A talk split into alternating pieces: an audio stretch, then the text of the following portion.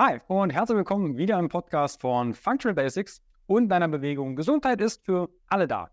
Hier spricht Carsten, der Kopf hinter dem Ganzen. Wir schauen uns hier die Basics an aus verschiedenen Fach- und Lebensbereichen, die es benötigt, um einfach glücklich, gesund alt zu werden. Und heute dreht sich um das Thema Bindungs- und Verlustängste. Wie sie überwunden werden können und wieso es wichtig ist, an der Beziehung zu arbeiten.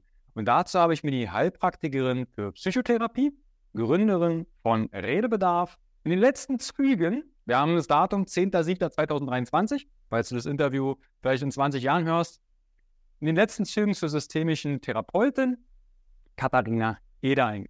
Grüß dich, Katharina. Hallo, schön, dass ich da sein darf.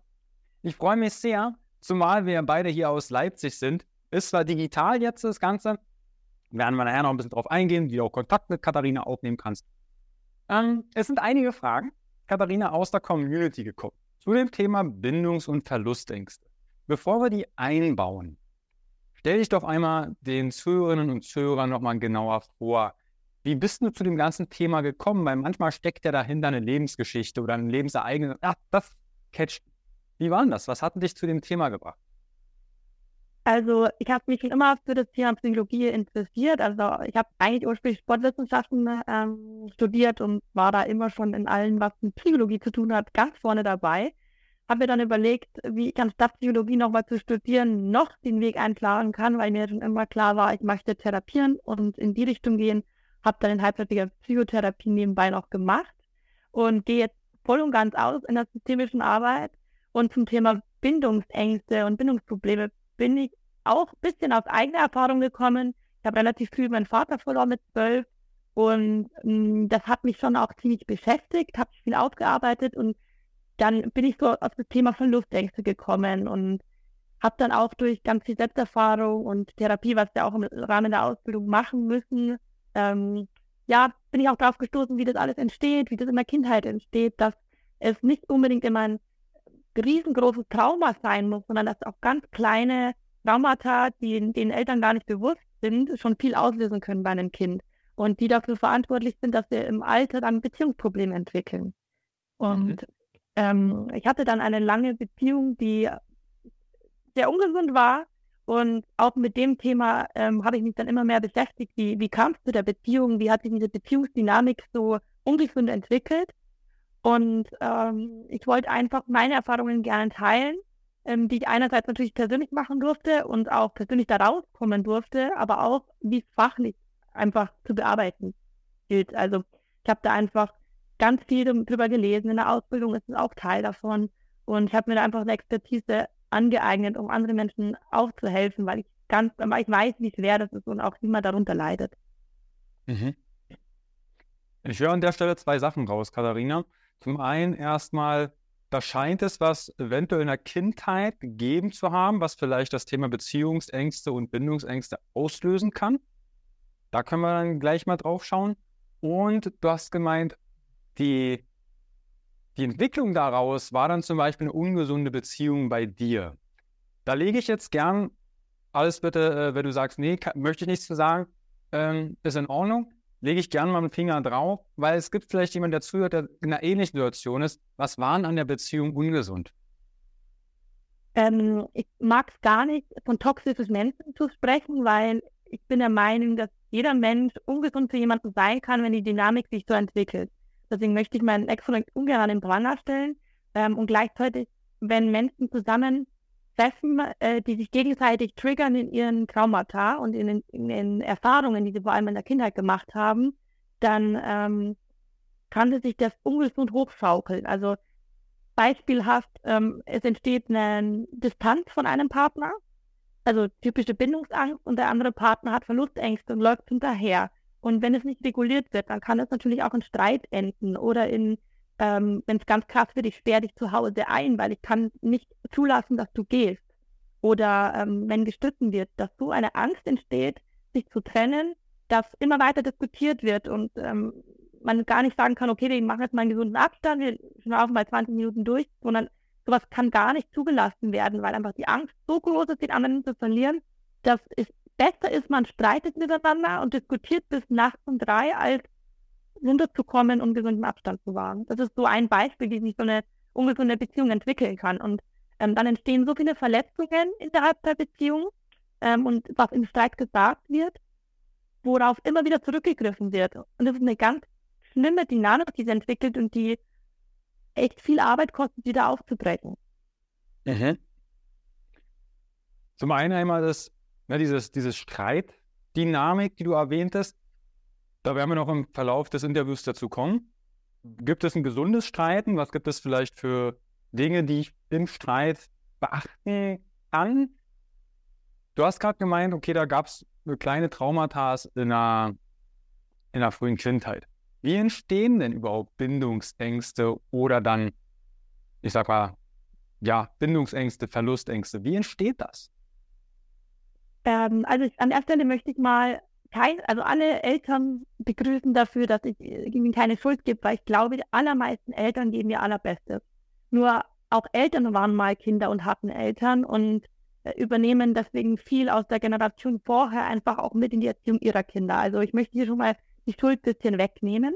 Und gleichzeitig ähm, können so Kleinigkeiten wie eine Mutter, die bei Stress ähm, psychisch abwesend wird, weil sie einfach mit klarkommen muss und nicht mehr emotional erreichbar wird für das Kind, schon so eine Angst auslösen in dem Kind, dass es früh lernt, okay, ich muss mich meiner Mama anpassen, ich muss möglichst lieb sein, ich muss möglichst Aufmerksamkeit sein und auf die Stimmung meiner Mama achten, damit ich noch geliebt werde oder Aufmerksamkeit bekomme. Das ist ähm, ein so ein Punkt, der sich verankern kann. Genauso auch wie ein Vater, der zum Beispiel sehr viel arbeitet. Das ist so typisch auch für unsere Generation, dass oft unsere Väter sehr viel arbeiten waren, wenig zu Hause waren und dann physisch kaum anwesend waren und sind sie dann nach Hause gekommen, wollten sie natürlich auch Ruhe haben, weil ähm, der Tag voll war und einfach viel Stress in der Arbeit war. Das heißt, die waren dann auch emotional nicht erreichbar. Und dann gibt es halt die einen Kinder, die dann vielleicht ähm, das Gefühl bekommen, okay, ich muss noch mehr leisten, ich muss noch, muss noch besser sein, ich muss mich noch, ich muss noch mehr gefallen, damit ich geliebt werde und Aufmerksamkeit bekomme. Und ein anderer Teil, der entwickelt sich in, okay, Liebe ist gefährlich, Zuneigung ist unbeständig, ich kann mich nur auf mich verlassen, ich kann mich nicht auf meine Bindungspersonen verlassen. Ich schaue einfach nur, dass es mir gut geht und die negativen Gefühle, die sich da entwickeln, die lerne ich abzuspalten. Das heißt, dass mich das gar nicht mehr stört, ob mein Papa zu Hause ist oder meine Mama Aufmerksamkeit für mich hat. Und das ist der Part, der dann Bindungsängste entwickelt. Mhm. Wenn ich das jetzt erkenne, weil eine Frage aus der Community war zum Beispiel, die Vermutung ist da, dass der Partner Bindungsängste hat. Was wäre dann der erste Schritt, um dem auf den Grund zu gehen? Weil gerade in einer Beziehung ist man ja ich betrachte das meistens so wie eine Art Spiegel. Ne? Es ist die absolute Konfrontation mit Ängsten, inneren Kindern. Man, manche mögen den Begriff, manche mögen ihn nicht. Mit Anteilen in sich. Ist ja wie der Blick in den Spiegel. Wenn ich das jetzt erkenne oder vermute bei meinem Partner, wie gehe ich denn damit um? Also zum einen berate ich dazu, ähm, nicht zu pathologisieren, vor allem nicht als Laie in der Beziehung, weil es entsteht dann schnell ein Gefälle zwischen ich gucke auf dich und ich habe das Gefühl, du bist krank oder bei dir ist nicht was nicht in Ordnung. Das ist, äh, da schafft man schon die erste Distanz und den ersten Widerstand, mit dem man oft nicht weiterkommt. Dann hilft es erstmal auch auf dich zu gucken. Habe ich vielleicht auch Bindungsängste oder Verlustängste? Wieso bin ich mit meinem Partner zusammen? Was ist vielleicht der Grund? Was, was fand ich attraktiv an meinem Partner, dass ich mit ihm zusammengekommen bin, obwohl er anscheinend Bindungsprobleme hat? Das kann er auch dann bei sich selbst einfach ein Problem mit Bindung sein. Und dann würde ich ganz niedrigschwellig das ansprechen bei meinem Partner. Also zu sagen, ich habe den Eindruck, du suchst häufig Distanz. Kann es sein, dass du irgendwie Angst hast in Beziehungen oder dass dir das ein ungutes Gefühl verschafft, wenn wir eng sind? Oder umgekehrt, ich habe den Eindruck, du hast oft Angst, mich zu verlieren. Wie kann ich dir vielleicht mehr Sicherheit geben oder brauchst du mehr Sicherheit? Oder ähm, hast du eine Idee, woher das kommt, dass du so viel Angst hast und, und so unsicher bist in der Beziehung? Also man kann das niedrigschwellig anbieten, ohne direkt bei einem ersten Gespräch die Worte Bindungsangst, Bindungsproblem, Bindungsstörung in den Raum zu werfen. Mhm. Gibt es da jetzt aus Sicht des Therapeuten eigentlich ein, ich nenne es mal einen evaluierten Fragebogen oder so, den manche brauchen da vielleicht auch Klarheit und sagen, hey, es gibt ja auch Fragebögen für Narzissten und ähnliches, um erstmal rauszukriegen, okay, was habe ich denn für Strukturen in mir, die vielleicht Ängste auslösen. Gibt es da sowas? Oder wie würdest du als Therapeutin da vorgehen? Ähm, ich bin ja systemische Therapeutin und keine Verhaltenstherapeutin, deswegen arbeite ich extrem wenig mit Fragebögen. Ich habe für Interessierte auf meiner Seite einen kostenlosen Test entwickelt, bei dem man mal in die Richtung gucken könnte. Also ich ha habe da kein Gewehr dahinter. Es ist einfach aus meinen Fragen, meinen Recherchen und alles, was ich weiß und vor allem an den Grundsätzen ähm, von Bolby, also von John Bolby, der die Bindungstheorie entwickelt hat, an dem habe ich mich gehalten, dass man mal gucken kann, okay, welche Tendenz ist da. Ein 17 Fragen, deswegen auch nicht wahnsinnig umfangreich. Ähm, da kann man erstmal gucken. Aber wenn ich mit jemandem arbeite, dann ist es relativ schnell klar eigentlich, in welche Richtung das geht. Also es gibt da schon so ein paar Parameter, die mir dann auffallen. Also wenn jemand ähm, Verlustängste zeigt, obwohl bei den Erzählungen das irgendwie nicht nicht glaubhaft wirkt, dass da wirklich irgendwie die Gefahr ist, jemanden zu verlieren, weil der Partner mit einem zusammen wohnt und auch Urlaube plant und zur, zur Familie zu gemeinsamen Weihnachten feier, gefeiert wird. Das, das klingt erstmal nicht so, als hätte man wirklich die Gefahr, da den Partner zu verlieren. Dann ist es schon relativ klar, dass das ähm, äh, da eine Lustangst steckt, die vielleicht nichts mit dem Partner zu tun hat. Und gleichzeitig es sind übermäßige Gefühle, die hochschießen, auch oft immer so ein Zeichen. Also dass äh, in einem Streit oder wenn, wenn mal eine Meinungsverschiedenheit ist, ähm, dann gleich so extrem reagiert wird und gleich auch mit Trennung gedroht wird oder gleich ähm, ich ziehe aus oder so extrem reagiert wird, dann ist oft auch eher die, die Bindung das Problem und nicht der Streit an sich oder die Kommunikation in der Partnerschaft. Also dann erkennt man das schon gut. Und ich arbeite natürlich auch immer mit einer guten Familienanalyse. Das heißt, ich mache, also du wirst als systemischer Coach vielleicht auch kennen, mit Genogramm. Mhm. Mache ich dann mit meinen äh, Klienten immer. Und da frage ich natürlich auch die Beziehung zu den Eltern ab. Und da wird dann relativ schnell auch deutlich, wie die Glaubenssätze da dahinter stecken und wie die Beziehung zu den Eltern in der Kindheit war. Kannst du das vielleicht etwas genauer erklären? Weil jetzt sind wir ja beide in dieser Coaching, systemischen Coaching-Bubble drin. Was ist denn ein Genogramm? Weil vielleicht kann es sogar jemand für sich abstrakt selbst mal anwenden. Ja, ein Genogramm ist eigentlich wie ein Familienstammbaum, kann man sagen. Ähm, es gibt so ein paar Regeln, dass man das übersichtlich hält. Zum Beispiel werden weibliche Personen immer als Kreis dargestellt, männliche als Viereck. Und so baut man sozusagen von unten, von der eigenen Person ausgehend, nach oben hin bis zur zweiten, dritten Generation, so viel wie man halt weiß, ähm, schreibt man die Personen rein in diese äh, entweder äh, Vierecke, Kreise oder bei 20 Zehner macht man auch Kombinationen und so weiter. Und da schreibt man immer die Jahreszahl rein, wann die geboren sind, eventuell auch der Todeszeitpunkt, wenn es eine außergewöhnliche Tod war, auch warum gestorben ist die Person. Berufe schreibe ich immer noch mit rein, weil die manchmal auch einfach eine Aussage haben. Örtlichkeiten, also ob irgendwie Zuzug war, ob Migrationshintergrund drinnen ist, ähm, Ehen, Scheidungen, ähm, genau. Also das ist so, so ein Grundfamilienbaum, den man da zeichnen kann. Also man kann dazu auch im Internet viel finden, wenn man es selbst versuchen will, äh, mhm. sich den mal aufzuschreiben. Nur ich glaube, als Laie weiß man, weiß ich jetzt nicht genau, ob man so viel rauslesen kann dann. Das ist dann eher Recherche oder ähm, interessant vielleicht. Mhm. Lass uns kurz bei dem Genogramm bleiben. Wie schaust du als systemische Therapeutin da drauf? Also wenn jetzt, ne, da haben wir jetzt lauter Kreise, haben wir Vierecke, paar Zahlen, paar Namen, Spannend finde ich zum Beispiel auch, wo gäbe es oder hätte es Kinder gegeben, zum Beispiel. Also auch das Thema vielleicht durch Fehlgeburten oder ähnliches. Wie schaust du auf so ein Genogramm drauf und was ziehst du daraus für Daten? Also ich gucke nach Muster, ob sich was wiederholt. Ähm, es gibt in der systemischen äh, Arbeit auch Theorie des transgenerativen Traumata, also dass ähm, Trauma in der Familie weitergegeben werden ähm, zum Beispiel Kriegstraumata oder so weiter und so weiter. Und ich gucke nach Mustern. Also ich habe ganz interessante Genogramme schon gesehen, dass zum Beispiel immer das erste Kind mit zwei Jahren gestorben ist, also vier Generationen in Folge. Und dass ähm, danach die Mutter, die bei mir war, äh, ein eineinhalbjähriges Kind hatte und mit, mit Panikattacken entwickelt hat. Und es wurde erst klar durch dieses Genogramm, dass halt mit zwei Jahren die Kinder mal gestorben sind und die unterbewusst Angst hatte, dass ihr Kind auch wieder stirbt.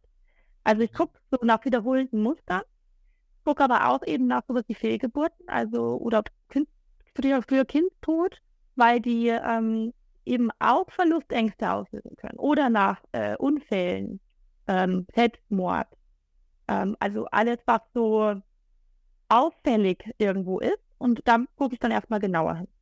Mhm.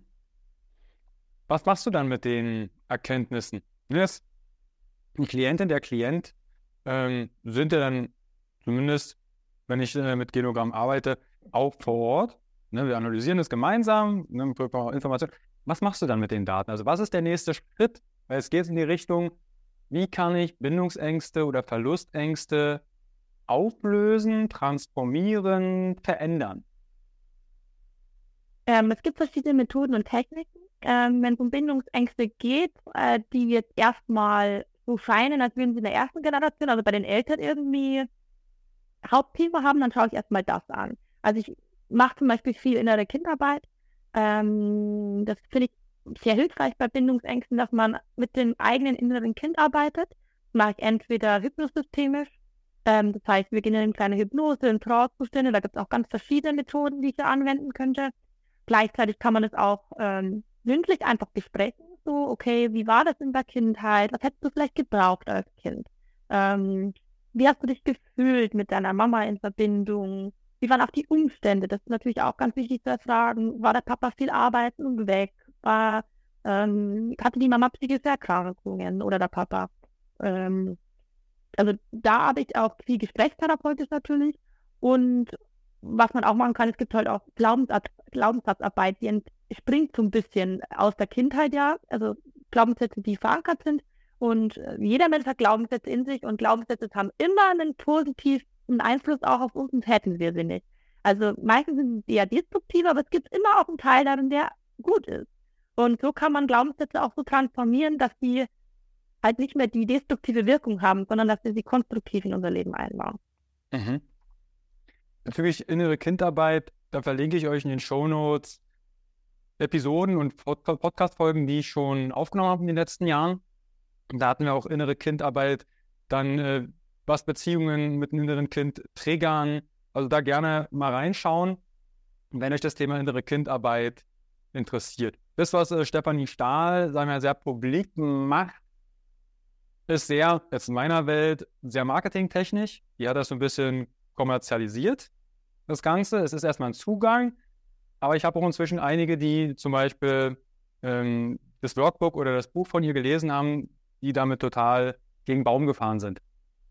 Weil es so viele Sachen hochgeholt hat und dann saßen die da mit dem Buch zu Hause und äh, haben sich da so ein bisschen im Strudel verloren. Ähm, ja. Hast du da vielleicht, weil du gesagt hast, Methoden, Techniken, haben die vielleicht einen Namen? Einfach, dass vielleicht die Leute, die sich dafür interessieren, sagen, oh, da kann ich schon mal reinschauen, weil ich finde es manchmal ganz interessant, wenn die wissen, was, was der Coach oder die Therapeutin in dem macht. Ähm, also wenn es um Hypnose geht, äh, ist schwierig reinzuschauen direkt. Also man kann auf mhm. YouTube da mal zum Beispiel gucken, was es so gibt. Da sind manchmal Videos drin, wie jemand hypnosystemisch arbeitet. Ähm, da gibt es eine Technik, also bei der man das Kind besucht in einem gewissen, also ich gehe zum Beispiel, lasse den Klienten dann immer einen Gang entlang gehen, wie so ein Hotelgang mit lauter Zimmern und jedes Zimmer hat eine eigene Jahreszahl. Und irgendwann dann, wenn man es richtig anfühlt, beziehungsweise was man im Vorgespräch erarbeitet hat, wann, die, wann das Jahr kommt, in dem das Kind zum Beispiel acht Jahre alt war, ähm, lasse ich den einen Teil, der in der Hypnose ist, nicht den Teil, der hier bei mir sitzt, ich teile das immer ganz, ganz gut ab, darf ich in dieses Zimmer gehen und äh, das innere Kind besuchen. Und mhm. dann arbeitet man halt in diesem Zimmer, je nachdem, was, was da aufkommt, was äh, das Kind braucht. Ähm, und dann ist die Hypnosystemik auch bisschen intuitiv. Also es gibt immer Methoden und so ein bisschen einen groben Richtwert, aber gleichzeitig muss man sehr intuitiv arbeiten, was dann nötig ist und ähm, was der oder die Klientin dann in dem Moment auch braucht. Ähm, genau. Was Glaubenssatzarbeit angeht, also ist natürlich, man kann sich mal überlegen, okay, was habe ich denn so für Glaubenssätze vielleicht verankert, die kann man sich mal aufschreiben. Und natürlich kann man dann auch schon mal selber Gedanken machen, okay, hm, für was ist denn der auch gar nicht so schlecht? Also ähm, vielleicht der Glaubenssatz, ähm, ich muss auf, oder Liebe ist, kann wehtun, oder sagen wir mal, Liebe tut weh, dann kann mhm. ja der Glaubenssatz auch positiv sein, ja, Liebe kann wehtun, kann mich auch beschützen. Also der Glaubenssatz beschützt mich natürlich auch. Und das ist natürlich der Vorteil an dem Glaubenssatz. Also man kann sich schon mal überlegen, okay, welche Glaubenssätze habe ich? welcher Vorteil ist es gerade aktuell und bin ich bereit, den auch loszulassen? Also bezüglich Glaubenssätze ähm, findet ihr den Podcast. Ich habe dazu auf meiner Homepage, weil ich der Meinung bin, gehört zur Persönlichkeitsentfaltung, darf in die Schule, gibt es aktuell meines Erachtens noch nicht. Und ich habe damals mit The Work guten Zugang zu Glaubenssatzarbeit bekommen, zumindest für den Endverbraucher ist das recht leicht zu, zu begreifen. Da habe ich euch ein komplettes Freebie, einen Guide zurechtgemacht, wo ihr Glaubenssätze analysieren könnt, wie ihr da durchgeht, ähm, findet ihr auf der Homepage. Also wir haben einmal innere Kindarbeit, Hypnose, dann zum Beispiel inneres Kind besuchen und Glaubenssatzarbeit. Wenn jetzt... Hm? Ich habe noch eine Übung, die ich gerne auch nochmal äh, beisteuern könnte, ja. was ich auch sehr gerne mache. Ähm, wenn klar wird, mit welchem Elternteil vielleicht äh, die Bindungsproblematik entstanden ist. Ähm, dann arbeite ich auch sehr gerne mit dem Lernstuhl. Das heißt, ähm, man kann ihn, den Elternteil imaginieren auf diesen Stuhl hinsetzen lassen, vorstellen lassen. Das ist auch so eine, ja, immer eine Imaginationsübung. Also es ist keine Trance und die Augen sind noch offen, aber man kann sich vorstellen, wie die Mutter da sitzt und dann ähm, arbeitet man mit der perfekten Mutter, mit der idealisierten Mutter, die man gern gehabt hätte oder Vater. Ja. Ähm, und so kann man auch alte Wunden heilen. Also, weil man ähm, dem Körper vorgaukelt, man hätte so eine Mutter vielleicht gehabt.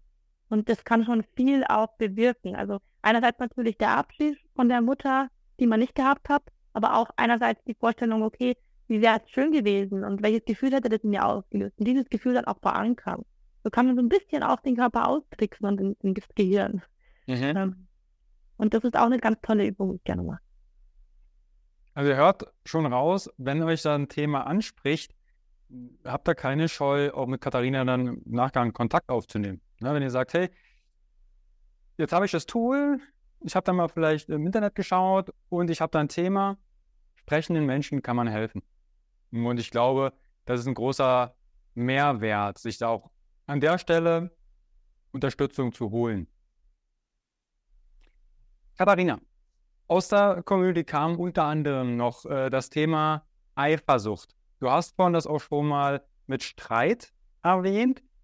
Wie gehen Paare bestmöglich mit Eifersucht um? Ohne vielleicht gleich zu sagen, ah, du hast äh, Verlustangst. Hast du da eventuell den einen oder anderen Impuls, wenn es um Eifersucht geht, vielleicht bei sich selbst oder der Partner spiegelt das ständig auf einen drauf? Also Eifersucht ist unabhängig von den Bindungsstrukturen, die man hat, trotzdem ein Zeichen von Unsicherheit in der eigenen Beziehung. Ähm, das heißt, wir sind unsicher, ob die Beziehung stabil genug ist. Wir sind mhm. unsicher, ob wir dem Partner vertrauen können. Wir sind unsicher, ob äh, der Partner ehrlich genug zu, ist, zu uns ist. Das heißt, wir müssen erstmal herausfinden, okay, was steckt hinter der Eifersucht? Was fehlt mir in der Partnerschaft? Ist es die Ehrlichkeit, die fehlt? Ist es Zuneigung, Zuwendung, Aufmerksamkeit, Bestätigung. Ähm, also Eifersucht hat viele Gesichter, was darunter steckt. Das sind nur ein Symptom. Ähm, und dann, wenn man herausgefunden hat, was dahinter steckt, dann können wir das auch konkret beim Partner ansprechen. Nicht mit der Eifersucht direkt rausplatzen, weil der Partner ist damit auch überfordert. Der fühlt sich angegriffen, vor allem wenn er ja gar nichts, gar nichts gemacht hat. Auch, ne? Mhm. Ähm, deswegen ist es ja, wer bestimmt denn, was falsch ist und was nicht falsch ist in der Beziehung? Wer bestimmt denn, wann Eifersucht gerechtfertigt ist und wann nicht.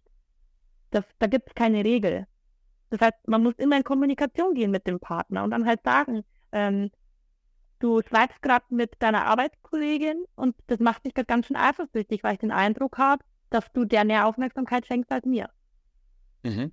Oder ich habe den, ich, ich finde vielleicht die attraktiver als mich selbst. Mein Selbstbewusstsein ist dann irgendwie gar nicht so gut. Irgendwie fehlt mir gerade die Bestätigung, dass du mich attraktiv findest. Mhm. Ähm, also da klar zu formulieren, was steckt hinter der Eifersucht, was ist mein Bedürfnis, was würde ich mir wünschen. Aha. Finde ich total schön, dieses Bedürfnisorientierte auch zu äußern. Gerade Thema Kommunikation, ob es jetzt eine Freundschaft ist, Beziehung oder auch mit uns selbst. Wir verwenden manchmal Worte, die uns gar nicht bewusst sind. Und gerade das Thema Eifersucht, dieses Thema Bedürfnis, erstmal zu klar zu werden, Du hast auch gerade das Thema Attraktivität. Ich glaube, der eine oder andere draußen ist unsicher mit sich selbst und projiziert das dann in die Beziehung rein. Mhm. Wenn jetzt aus dieser Eifersucht ein übelster Streit entsteht, Katharina, und er eskaliert. Gibt es so etwas wie eine gesunde Streitkultur oder etwas, was wir aus Streit lernen können oder besser machen können? Ähm, ja, gibt es schon. Also ähm, Streit ist auch Definitionssache. Also ich habe mit ganz vielen verschiedenen Paaren schon gesprochen. Die einen sagen, wir streiten doch nie, wir beleidigen uns und schreien uns an. und bei anderen, die diskutieren nur rege und äh, interpretieren das schon als Streit. Also das ist schon mal erstmal die Frage, okay, was empfindet jemand als Streit? Ähm, und dann äh, ist der Unterschied, warum streitet man? Streitet man, ähm, um ein Bedürfnis erfüllt zu bekommen, ohne das auszusprechen und dreht man sich dann im Kreis? will man eigentlich eine Lösung für ein Problem finden? Und das ist der Punkt. Also ich glaube, es ist wichtig, bevor man zu streiten anfängt oder zu diskutieren, dass man sich selbst erstmal bewusst ist, was will ich, was brauche ich, was brauche ich von meinem Partner. Ähm, und wenn ich mir da nicht sicher bin, kann ich ja auch ein Gespräch gehen mit meinem Partner und sagen, hey, ich fühle mich gerade irgendwie nicht gut, ich weiß aber irgendwie nicht, was ich brauche. Äh, und dann kann man ja miteinander reden. Der Partner kennt einen meistens besser wie jeder andere. Und was für mich auch zu einer gesunden Streitkultur gehört, ist einfach Grenzen wahren. Also es gibt einfach so ein paar Grenzen, die, die sollten Paare einhalten, zum Beispiel keine körperliche Gewalt, ähm, Erniedrigung, Demütigung, so Sachen, die, die gehören einfach in keine Partnerschaft. Wenn es vorkommt, dann ist es auf jeden Fall ein Alarmsignal, irgendwas zu machen, weil erstens sinkt die Hemmschwelle, mhm. das passiert immer wieder, und zweitens macht es so große Verletzungen in der Beziehung und die müssen ja dann auch irgendwie wieder repariert werden. Also es gibt mhm. schon so ein paar ähm, Hard Facts, würde ich sagen, die in, in den Streit einfach nicht reingehören. Und trotzdem ist es erlaubt, auch mal auch Gefühle zu zeigen. Also man muss nicht immer perfekt in Ich-Botschaften und ich wünsche mir das und bla.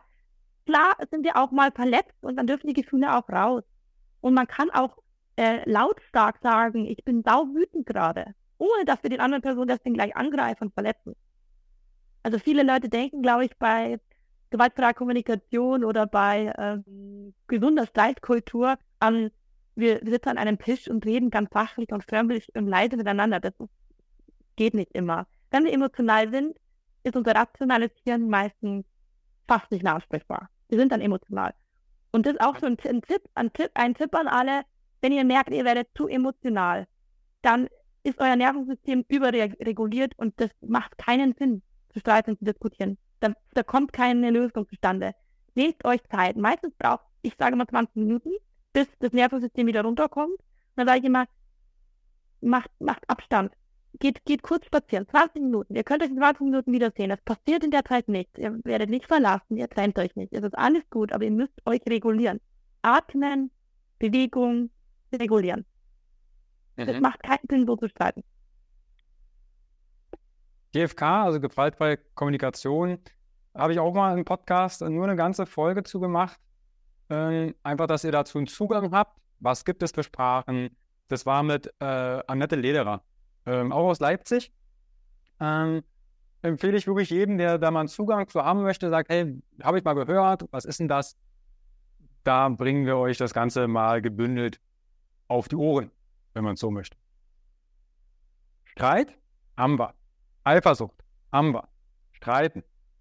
Eine Frage aus der Community, und das finde ich auch sehr spannend, weil das habe ich jetzt im Vorfeld gar nicht zu deiner Person gesagt, dass du dich ja vor allem bei Beziehungsproblemen für jüngere Menschen und Paare einsetzt und das verstehst, also nicht einsetzt, ja, nicht einsetzen für Beziehungsprobleme, sondern dass du das verstehst. Was ist denn für dich ein jüngeres Paar? Ich frage mich gerade, ob ich mich noch dazu zählen kann. ja, auf alle Fälle. Also ähm, meine Zielgruppe ist so vor allem zwischen 20 und 35, 40 so. Also ich habe das so junges, gesagt hast, da bin ich noch auf dem Weg dahin. Ja, ja. junges bis mittleres Erwachsenenalter, würde ich sagen. Ähm, also ich würde keinen ablehnen, auch kein 55-jähriges Paar. Ne? Also ich habe mich einfach nur spezialisiert, weil ich ähm, selbst viel mit Jüngeren zu tun habe, weil ich sehr jung angefangen habe mit der Ausbildung, sehr jung mit allem auseinandergesetzt habe. Also ähm, ich glaube, ich habe da einfach eine Expertise, denen viele andere Paartherapeuten oder systemische Therapeuten fehlen, weil die halt einfach später einsteigen. Das heißt, ich kenne mich ein bisschen besser mit der Generation, denke ich, aus, auch einfach aus eigener Erfahrung. Kannst du was das sagen?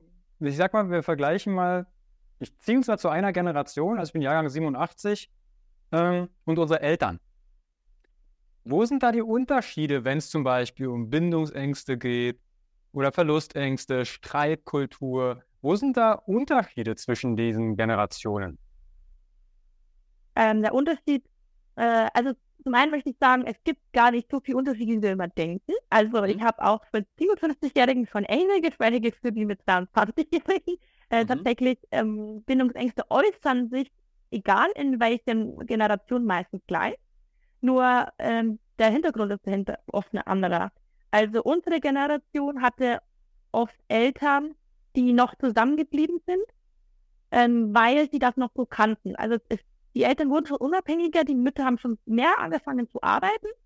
Also es ist nicht mehr die ganz die Abhängigkeit gewesen, deswegen haben, ist die Scheidungsrate auch eher nach hinten verschoben, wenn die äh, Kinder aus dem Haus sind, aber es war trotzdem noch der Hintergedanke, wir müssen zusammenbleiben. Die Kinder, wir haben ein Haus gebaut und ähm, ich kann als Frau mir es auch noch nicht ganz leisten, jetzt scheiden zu lassen. Äh, das heißt, viele Eltern sind zusammengeblieben, obwohl sie sich nur noch gestritten haben, ähm, obwohl es eigentlich gar nicht mehr gepasst hat und die überhaupt kein Tool in der Hand hatten, die Beziehung zu bearbeiten. Also da war ja auch Paarberatung, Beziehungsberatung, auch normale Psychotherapie noch relativ verpönt. Ja. Äh, in, in, unserer Generation ist es so, dass es schon viel ähm, geläufiger ist, äh, sich Hilfe zu suchen. Das finde ich total toll. Also muss ich an der Stelle auch ähm, mal sagen, da hat ganz viel Arbeit schon was gebracht, ähm, dass, dass man sich da Hilfe sucht. Und gleichzeitig ist aber die Unabhängigkeit stärker geworden. Ähm, wir haben nicht, wir müssen nicht mehr zusammenbleiben, weil die allermeisten können sich trennen. Also da sind auch viele Geschlechtsunterschiede da, ja, aber trotzdem haben viele Angst, an ihren Themen zu arbeiten, weil sie denken, naja, ich kann ja auch Schluss machen, suche ich mir einen neuen Freund. Weil durch Tinder, Bumble, Online-Dating, das ist ja alles die viel einfacher geworden oder das Potenzial in einem anderen Partner wieder zu sehen. Ob das funktioniert, ist wieder die andere Sache. Nur wir glauben, ein potenzieller Partner steht an jeder Ecke. Mhm. Und dieser Glaube, der lässt uns tatsächlich schneller Beziehungen beenden, anstatt an ihnen zu arbeiten. Und was vielen Menschen nicht bewusst ist, dass die Beziehungsprobleme meistens immer wieder in den Beziehungen auftreten, weil die haben ja was mit uns zu tun und nicht mit unserem Partner. Mhm. Das, äh, das ist ein bisschen ähnlich.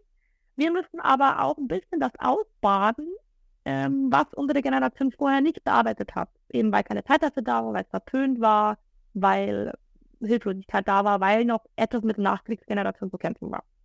Wir sind mhm. jetzt die erste Generation, die Zeit und das Wissen hat, eventuell auch das Geld, sich damit auseinanderzusetzen. Und deswegen haben wir jetzt den ganzen generativen Ballast, den wir bearbeiten müssen, von drei, drei, vier Generationen.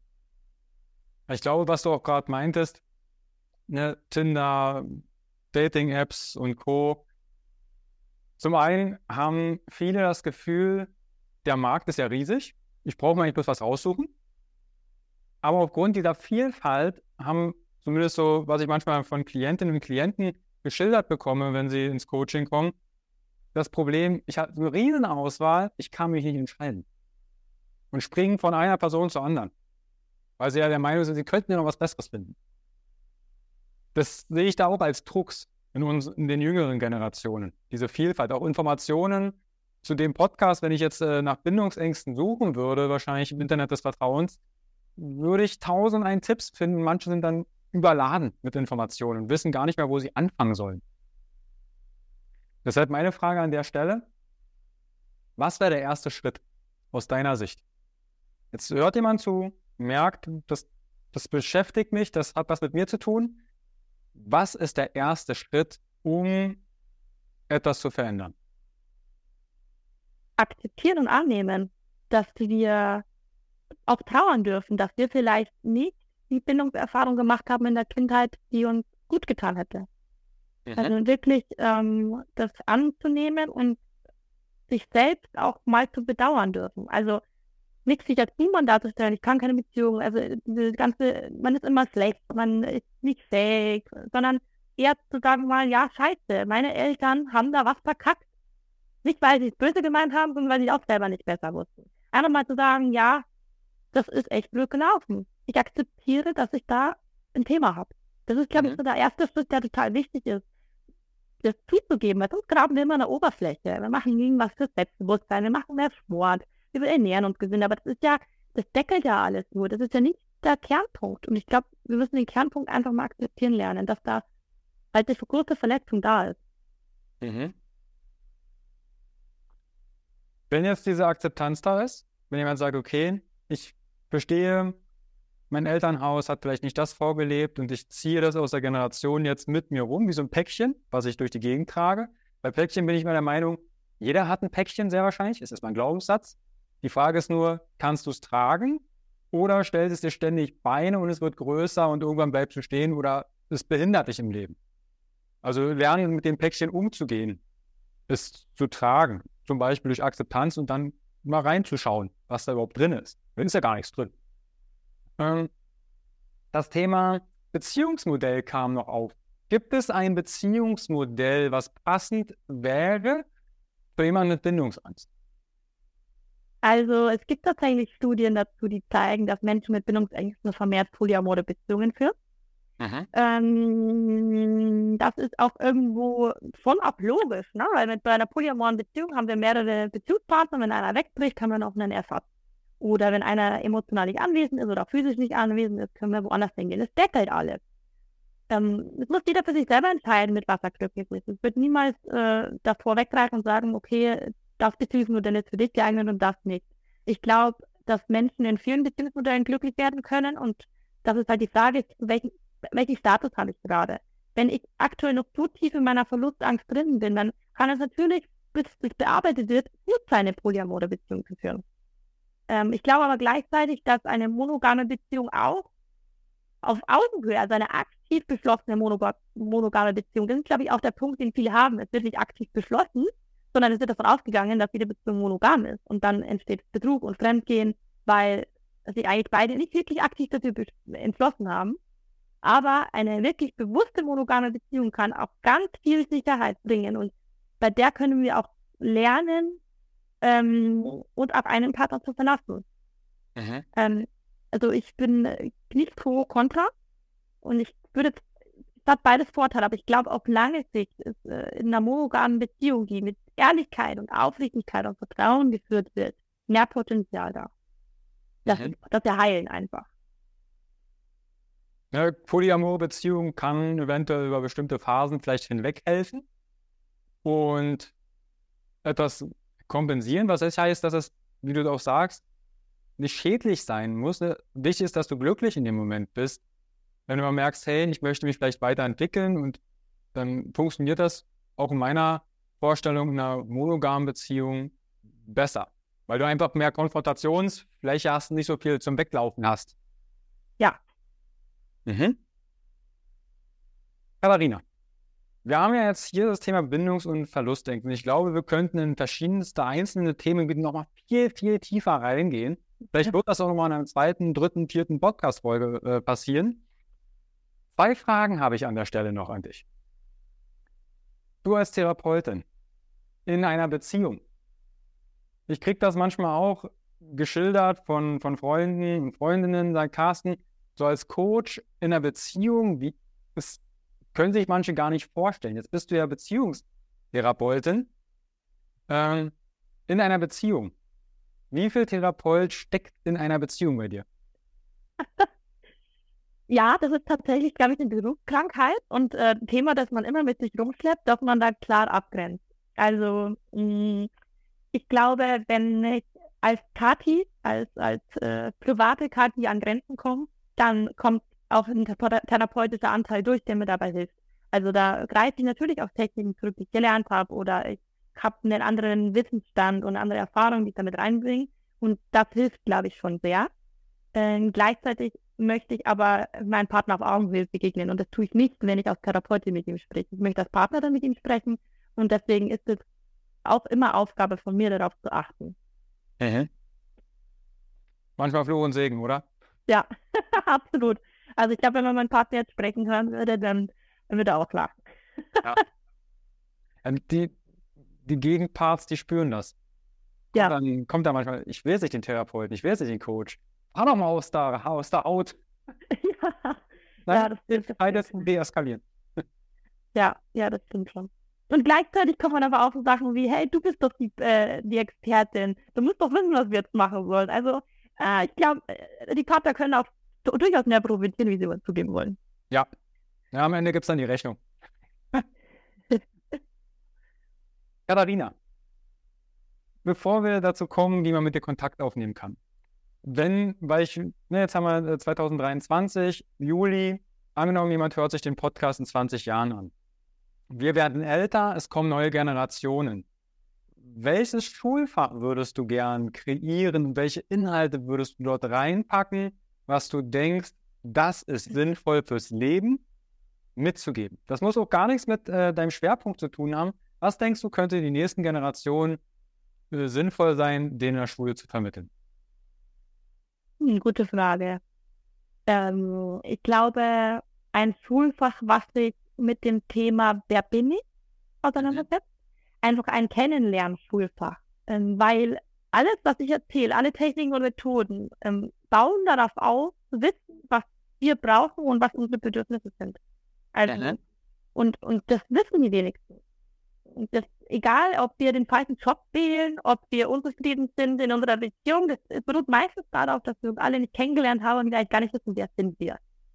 Und ich glaube, wenn wir wissen, äh, welche Erfahrungen wir gemacht haben, welche Verletzungen in uns stecken, welche, was wir brauchen, in was wir gut sind, dann ist so viel schon gemacht. Mhm. Weil dann können wir uns auch selbst heilen und helfen dann braucht gar nicht mehr so viele Menschen wie dich und mich dafür, wenn die Menschen sich so gut kennen, dass sie auch wissen, wie sie sich selbst helfen können. Ja. Was ich raushöre, sind Werkzeuge oder Dinge an die Hand zu bekommen fürs Leben, für mehr Selbstwirksamkeit. Das, ja. ey, jetzt habe ich, äh, jetzt, jetzt kriege ich einen Rüffel vom Chef oder von der Chefin oder der Partnerschaft. Mal den Blick, warte mal, was hat denn das mit mir zu tun? Und was ja. gibt es für Fragestellungen? Oder, hey, da gibt es einen leeren Stuhl, da kann ich eine Person drauf imaginieren und sagen, hey, wie wären das? Ja. Das, das finde ich auch. Das wäre ziemlich cool. Wenn also jetzt jemand zuhört und du bist vielleicht Lehrerin, Lehrer oder irgendwie im Schulwesen unterwegs und sagst, hey, ich würde da vielleicht mal einen Projekttag draus machen. Ja. Frag mal bei Katharina an. Und äh, dann gibt es vielleicht mal eine, eine Special-Stunde mit kind, kinderlichen ja, Tools. Cool. Ja. Katharina, wie können die Zuhörerinnen und Zuhörer mit dir Kontakt aufnehmen? Also ich habe ganz eine normale Website mit redebedarf-eda.de. Ähm, dort gibt es entweder ähm, ein Kontaktfeld bzw. eine E-Mail und auch meine äh, Telefonnummer. Gleichzeitig habe ich auch einen Kal Kalender verlinkt für ein kostenloses Erstgespräch. Mir ist immer ganz, ganz wichtig, dass wir uns verstehen und ähm, weil, dass die Basis und die Beziehung stimmt. Ansonsten macht die ganze Arbeit wegen mir keinen Sinn und deswegen biete ich das immer kostenlos an, dass man mit mir einfach per Videocall telefonieren kann und wir können gucken, wie ich helfen könnte oder wie die, wie es passt zwischen uns. Da kann man einfach direkt auch den Kalender nutzen und äh, sich eintragen. Ansonsten einfach auch über Instagram habe ich äh, einen Kanal, äh, Redebedarf unterstrich EDA. Auf TikTok gibt es mich auch, aber da ein Kontakt aufnehmen immer ein bisschen schwierig. Ähm, genau, das sind nur die typischen Wege. Das verlinke ich euch natürlich alles in die Show Notes. Klickt da euch gern durch. Schaut euch auch Instagram, TikTok an. Bei Social Media meine Empfehlung und auch bitte, es ist kostenfreier Content, es steckt aber trotzdem Arbeit, Zeit und oftmals sehr viel Liebe dahinter. Liken, teilt das mit Menschen, wo ihr sagt, hey, das könnte interessant für die Person sein und nehmt gerne auch in dem Fall dann mit Katharina Kontakt auf. Schreibt eine Nachricht, hey, es war ein cooler Post, danke, hat mich inspiriert oder ähm, ich habe da mal eine Frage. Weil dafür ist Social Media da, dass wir uns miteinander vernetzen. Nicht immer gleich kommerziell, sondern es geht darum, auch, dafür stehe ich ja auch für, mit Gesundheit ist für alle da, euch Werkzeuge in die Hand zu geben für ein selbstbestimmtes, mehr selbstwirksam, haftes, glückliches, gesundes Leben. Katharina, ich danke dir vielmals für die Einblicke. Ich habe sehr viele Shownotes mitgeschrieben.